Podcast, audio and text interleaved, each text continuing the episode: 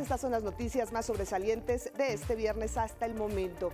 La llamada verdad histórica sobre Ayotzinapa se diseñó en las oficinas de la presidencia de Peña Nieto. Ahí se creó la versión de que los 43 estudiantes de Ayotzinapa fueron incinerados en el basurero de Cocula y se ocultó la participación de autoridades municipales, estatales y federales Denunció así Alejandro Encinas, titular de la Comisión Presidencial para la Verdad y Acceso a la Justicia de este caso. Dijo que la nueva investigación recurrió a numerosas fuentes y recursos y no fue sacada bajo tortura como la anterior versión. Le presentaremos la explicación puntual de las diferencias que hay entre la verdad histórica y la investigación de la Comisión para la Verdad y Acceso a la Justicia del caso Ayotzinapa.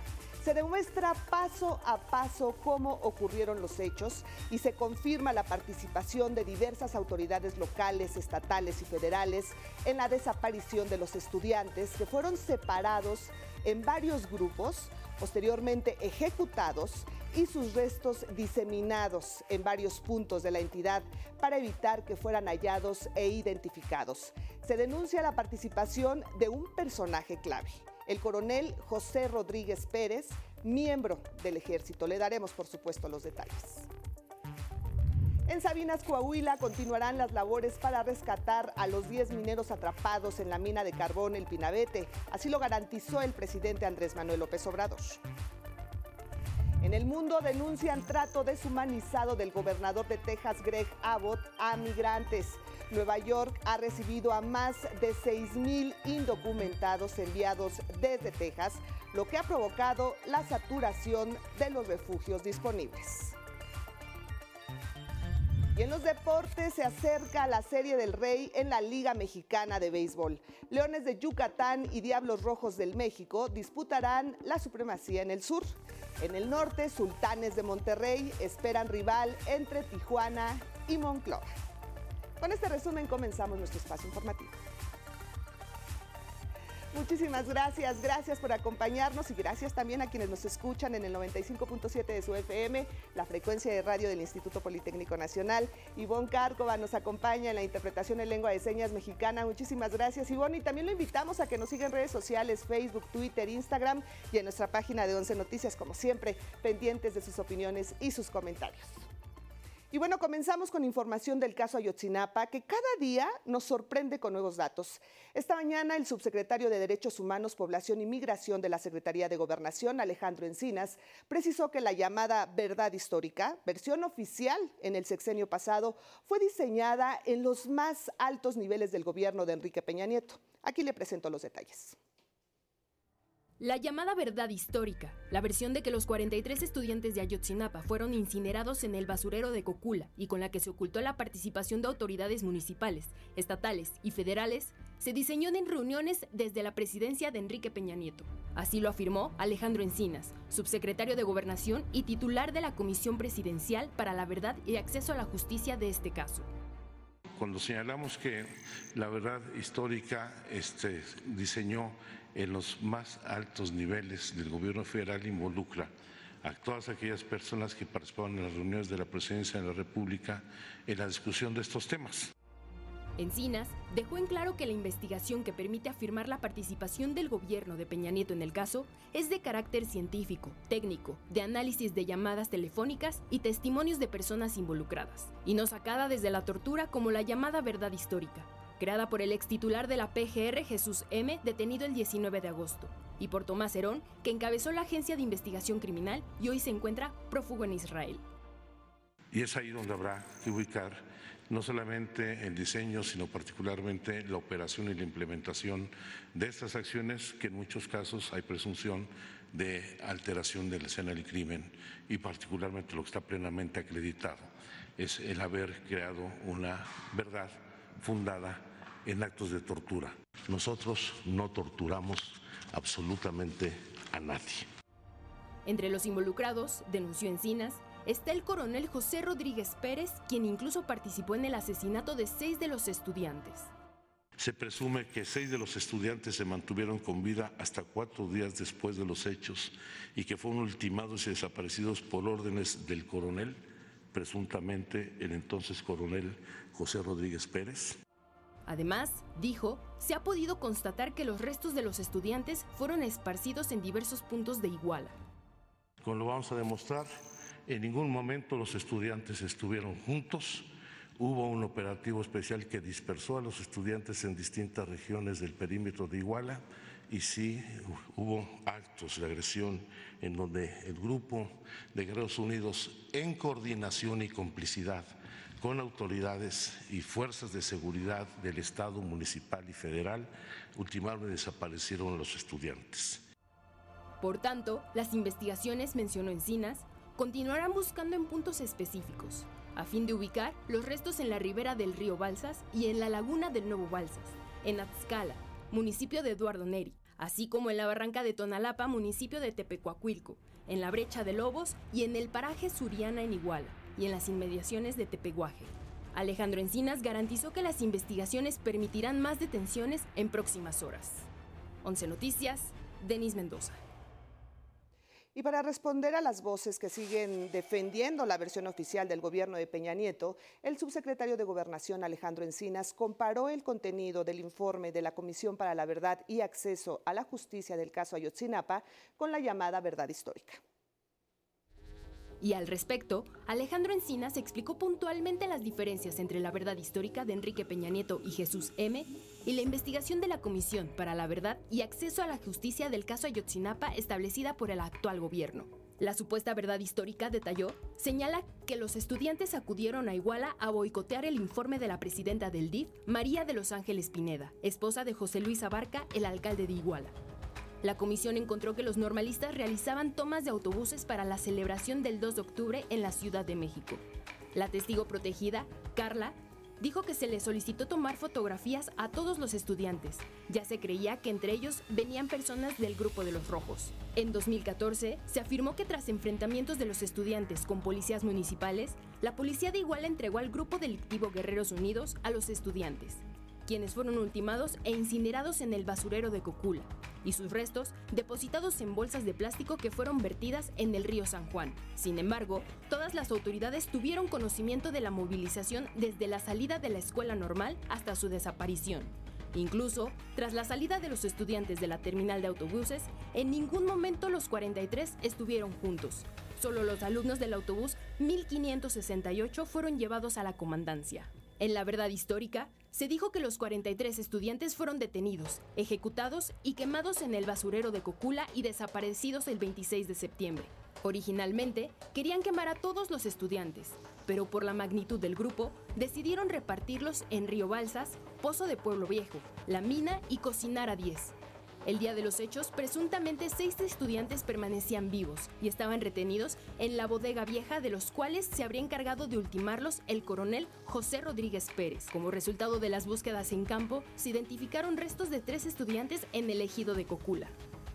Nosotros hemos buscado romper el pacto de silencio, hemos ofrecido mecanismos de colaboración eficaz y hemos tenido información sin violar los derechos humanos de absolutamente ninguna persona. Y hemos favorecido la, cooperación internacional. Con la verdad histórica, después del segundo informe del GIEI, el GIEI fue prácticamente expulsado del país. Nosotros hemos invitado y estamos convencidos de la importancia y cooperación del trabajo del GIEI. Ahora, no solamente en apoyo a los padres, sino como coadyuvante de la Fiscalía General de la República. 11 Noticias, Denis Mendoza. En más información nacional, hay problemas vehiculares en la carretera México-Pachuca debido a un bloqueo de transportistas.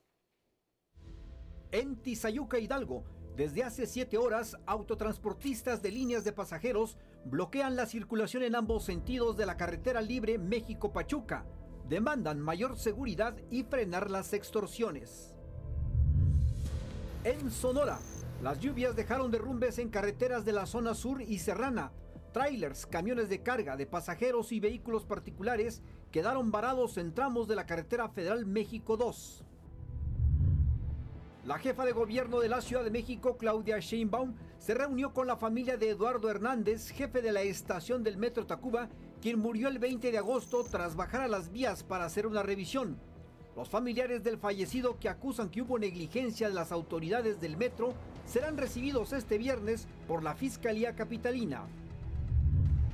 Cinco policías municipales de Castaños, Coahuila, fueron suspendidos por no intervenir cuando habitantes del lugar ocasionaron la muerte de una ocesna a la que ataron y golpearon hasta asfixiarla.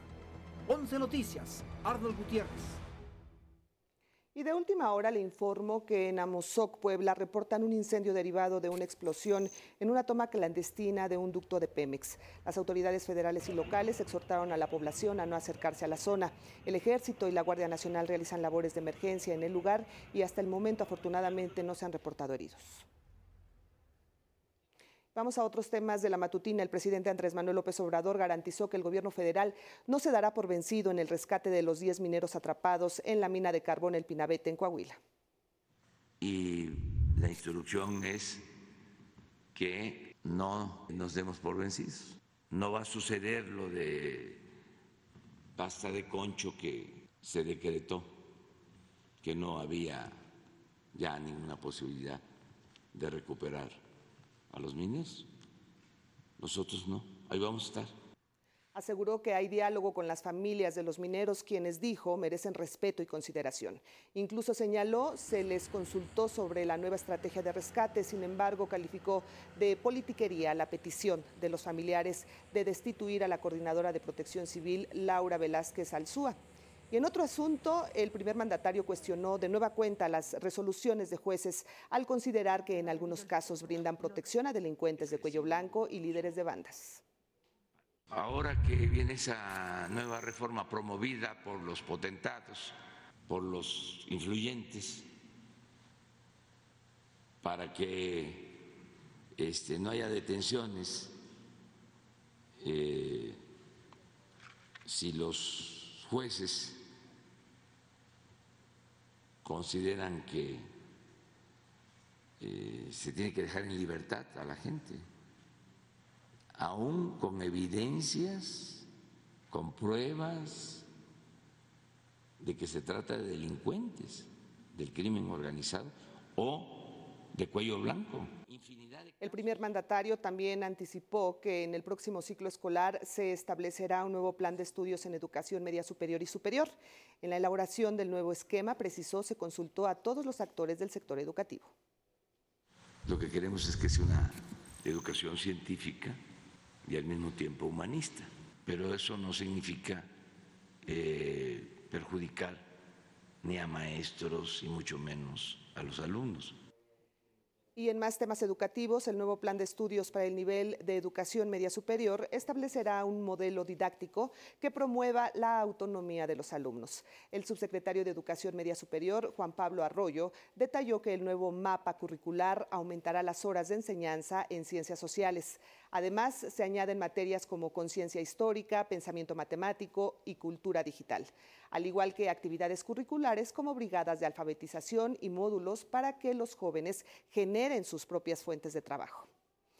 Queremos que los jóvenes tengan, eh, los niños y los niñas tengan capacidad de ellos mismos con su comunicación, con su lengua, con su pensamiento matemático, con su conciencia histórica, acceder al conocimiento y siempre preguntarse por qué. Pero no solo saber preguntarse, sino saber encontrar la respuesta. Este plan de estudios operará a partir del ciclo escolar 2023-2024 en los 14.000 planteles de bachillerato de todo el país. El subsecretario comentó que previo al inicio se abrirán 137.000 espacios de diplomados y cursos para que los docentes se capaciten en la impartición del nuevo plan de estudios. Una acción a realizar muy importante, que es lo que vamos a hacer de aquí a que se inicie la aplicación del modelo, que va a ser en agosto del 2023, es la formación de docentes. Oiga, y en el marco del Día de las Personas Adultas Mayores, el IPN lleva a cabo la caminata Pinta el Mundo de Naranja por una vejez digna. Y tú te encuentras ahí, justo en la pista de Zacatenco, ¿no es así, Alejandro? ¿Cómo estás? Qué gusto saludarte. Adelante con tu reporte, por favor. Leti, muy buenas tardes, muchas gracias. Te saludo desde Zacatenco, en el Instituto Politécnico Nacional. Nos encontramos en la Trotapista. Este maravilloso paisaje fue sede de un evento bien emotivo. Te platico, cada día 25 de mes, el Instituto Politécnico Nacional y en el Canal 11 realizamos distintas actividades para hacer conciencia y erradicar la violencia de género contra mujeres y niñas. Pero el día de hoy, aquí en este lugar, se sumó también un elemento interesante, hacer conciencia sobre una vejez digna. Por ello, se realizó una caminata de dos kilómetros y medio donde participaron 300 integrantes de la comunidad politécnica. Escuchemos. Y nosotros en el Instituto Politécnico Nacional buscamos que toda nuestra comunidad politécnica trabaje, impulse y realice acciones de conciencia eh, que permitan respetar a los adultos mayores, que busquemos mm, el desarrollo de una vejez digna, porque las experiencias y el conocimiento que los adultos mayores nos han dejado de la comunidad politécnica, como son los docentes, el personal que atiende. Let informar simplemente que este evento fue organizado por la Unidad Politécnica con Perspectiva de Género. Participaron directores de distintas escuelas politécnicas, incluso algunos vinieron desde Tamaulipas justamente para hacer esta esta caminata. Así la información desde Zacatenco. Gracias Alejandro, muy buenas tardes. Y mire, en el Instituto Nacional Electoral, más de 300 personas que ahí trabajan ganan más que el presidente de la República. Así lo denunció el titular de la Unidad de Inteligencia Financiera, Pablo Gómez. Durante la plenaria de Morena, que se realiza en la Cámara de Diputados, Pablo Gómez exhortó a legisladores de Morena a revisar el presupuesto del INE porque dijo los elevados salarios que ostentan los altos funcionarios en el órgano electoral resultan ofensivos para el pueblo de México. En el INE hay más de 300 personas que ganan más que el presidente. 400. Sí tenemos un problema de sueldos con ellos, porque la constitución les impide ganar lo que ganan. Pero vamos a decir, no es por el dinero, no es por el dinero, es por el criterio, es por la idea de que no debemos tener burocracias doradas es por la idea de que los servidores públicos, aún el de más alto nivel, debe tener un sueldo que no sea ofensivo para la realidad de nuestro pueblo. Por su parte, el coordinador de diputados de Morena, Ignacio Mier Velasco, adelantó que el presupuesto que pidió el INE para el próximo año será revisado exhaustivamente a fin de no caer en dispendios. Se analizará, por ejemplo, los fideicomisos a los que tiene acceso ese instituto tienen en este momento cerca de 2 mil millones de pesos y de ellos 500 millones de pesos son para liquidaciones, cuando el personal del Instituto Nacional Electoral, incluidos los consejeros, son servidores públicos que tienen garantizada su seguridad social a través del ISTE, como cualquier médico, como cualquier enfermera, como cualquier maestro.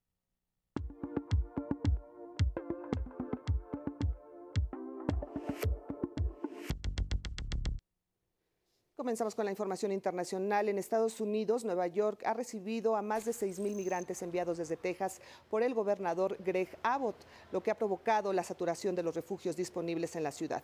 El envío de migrantes, primero a Washington, D.C. y luego a Nueva York, es la respuesta del gobernador tejano para lograr reelegirse frente a la política de la Casa Blanca que impide las deportaciones express de indocumentados. El comisionado de la ciudad de Nueva York para, para asuntos de migrantes, Manuel Castro, denunció el trato deshumanizado de Abbott a los migrantes. En Twitter, Castro dijo que Nueva York seguirá recibiendo a los migrantes, pero su responsabilidad moral, indicó, es denunciar al gobernador Abbott.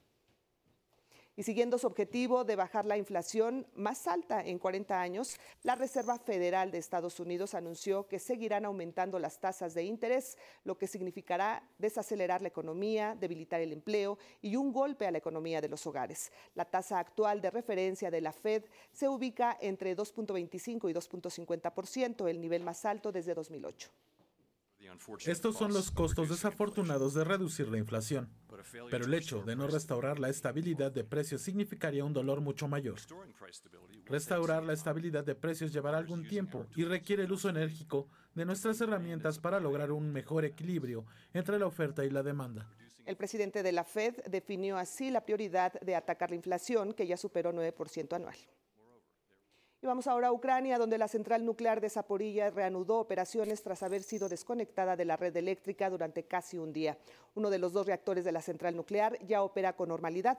La autoridad ucraniana la había desconectado debido a un incendio cerca del complejo.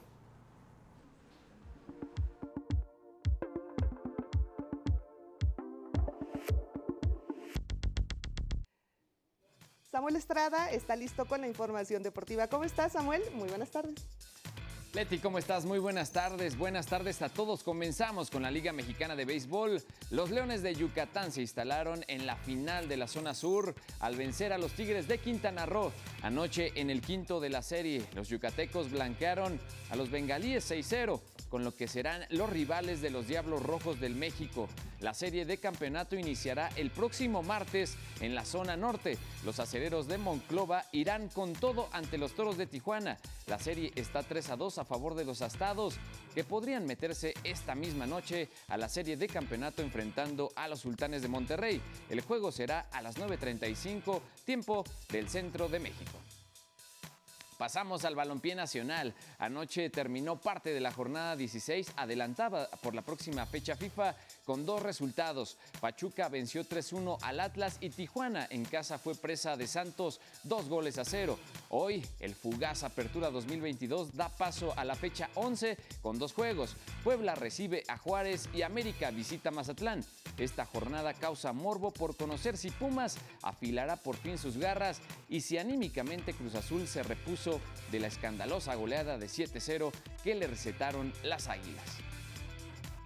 En más deportes, en Bélgica este viernes se llevaron a cabo las prácticas libres de Fórmula 1 previo al Gran Premio del domingo. En la primera ronda, Sergio Pérez se ubicó en el puesto 10. En la segunda tanda también fue décimo. Carlos Sainz de Ferrari y Max Verstappen de Red Bull fueron los protagonistas. La tenista mexicana Fernanda Contreras reinició su juego de tercera ronda de las qualis del US Open ante la alemana Tamara Korpach luego de que el partido fue suspendido momentáneamente por lluvia. La raquetbolista Paula Longoria se coronó campeona del mundo en el Mundial de la Disciplina que se realizó en San Luis Potosí. Venció en la modalidad de singles a la guatemalteca Gabriela Martínez. En el béisbol, en la Serie Mundial de Pequeñas Ligas para peloteros de 12 años de edad, México perdió en las semifinales ante Curazao dos carreras a uno y con esto se quedó fuera de la final internacional. Los peloteros infantiles regresan a Matamoros con la frente en alto. Es todo en la información de los deportes, Leti. Muy buenas tardes. Muchísimas gracias, Samuel. Muy buenas tardes. Oiga, ya es viernes. Vamos con más información.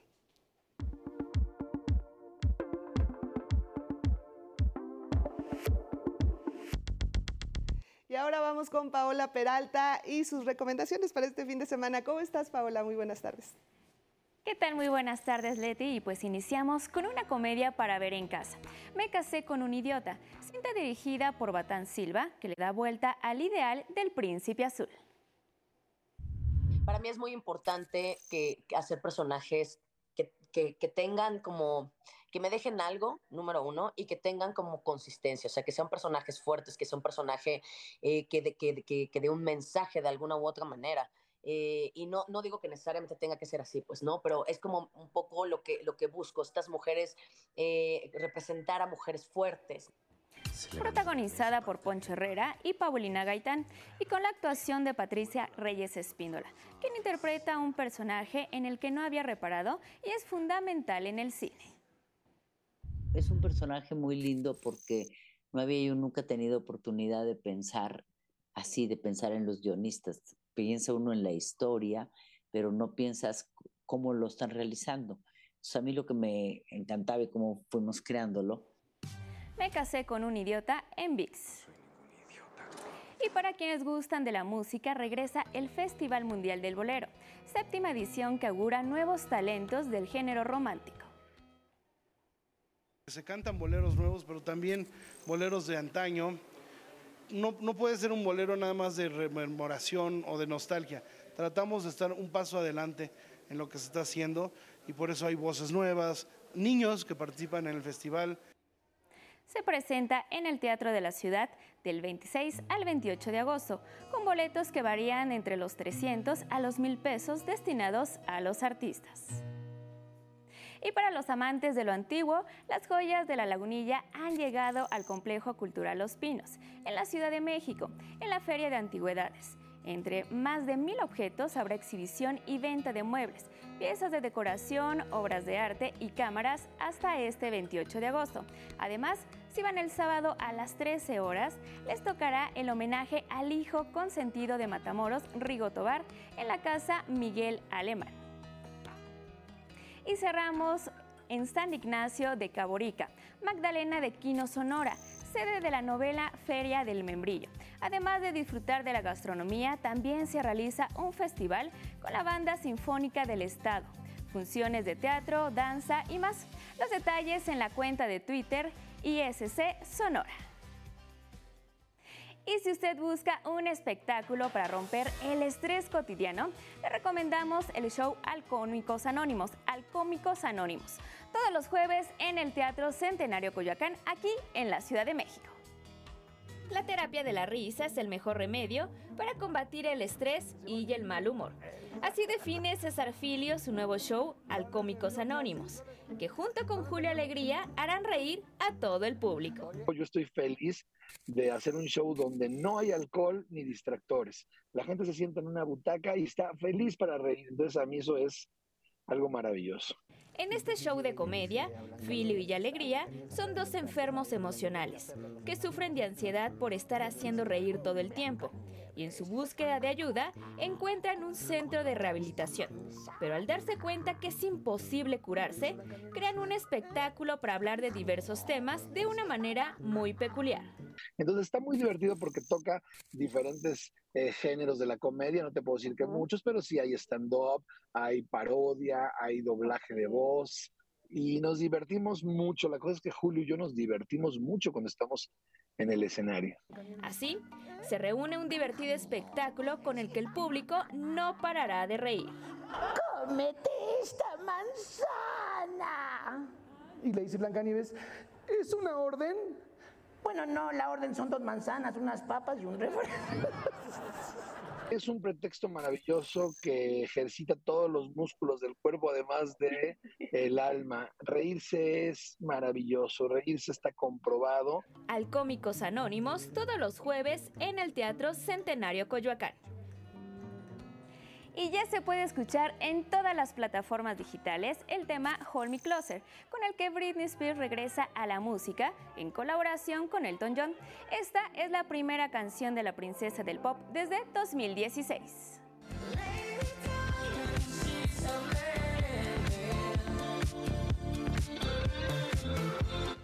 Este tema es una versión de Teeny Dancer del cantante británico Elton John y la banda Imagine Dragons agotó en minutos el boletaje de la primera fecha de su gira Mercury World Tour en México. La banda confirmó un segundo concierto el 2 de noviembre en el Palacio de los Deportes de la Ciudad de México. Y la nueva serie Wheel será protagonizada por los vehículos de los superhéroes, dirigida a niños y niñas gira alrededor de las aventuras de Bam, el Batimóvil, Bibi, la Baticicleta, Redbeard, el auto deportivo de Robin y Batwing, el Batiavión, que se unen para defender a la famosa ciudad gótica.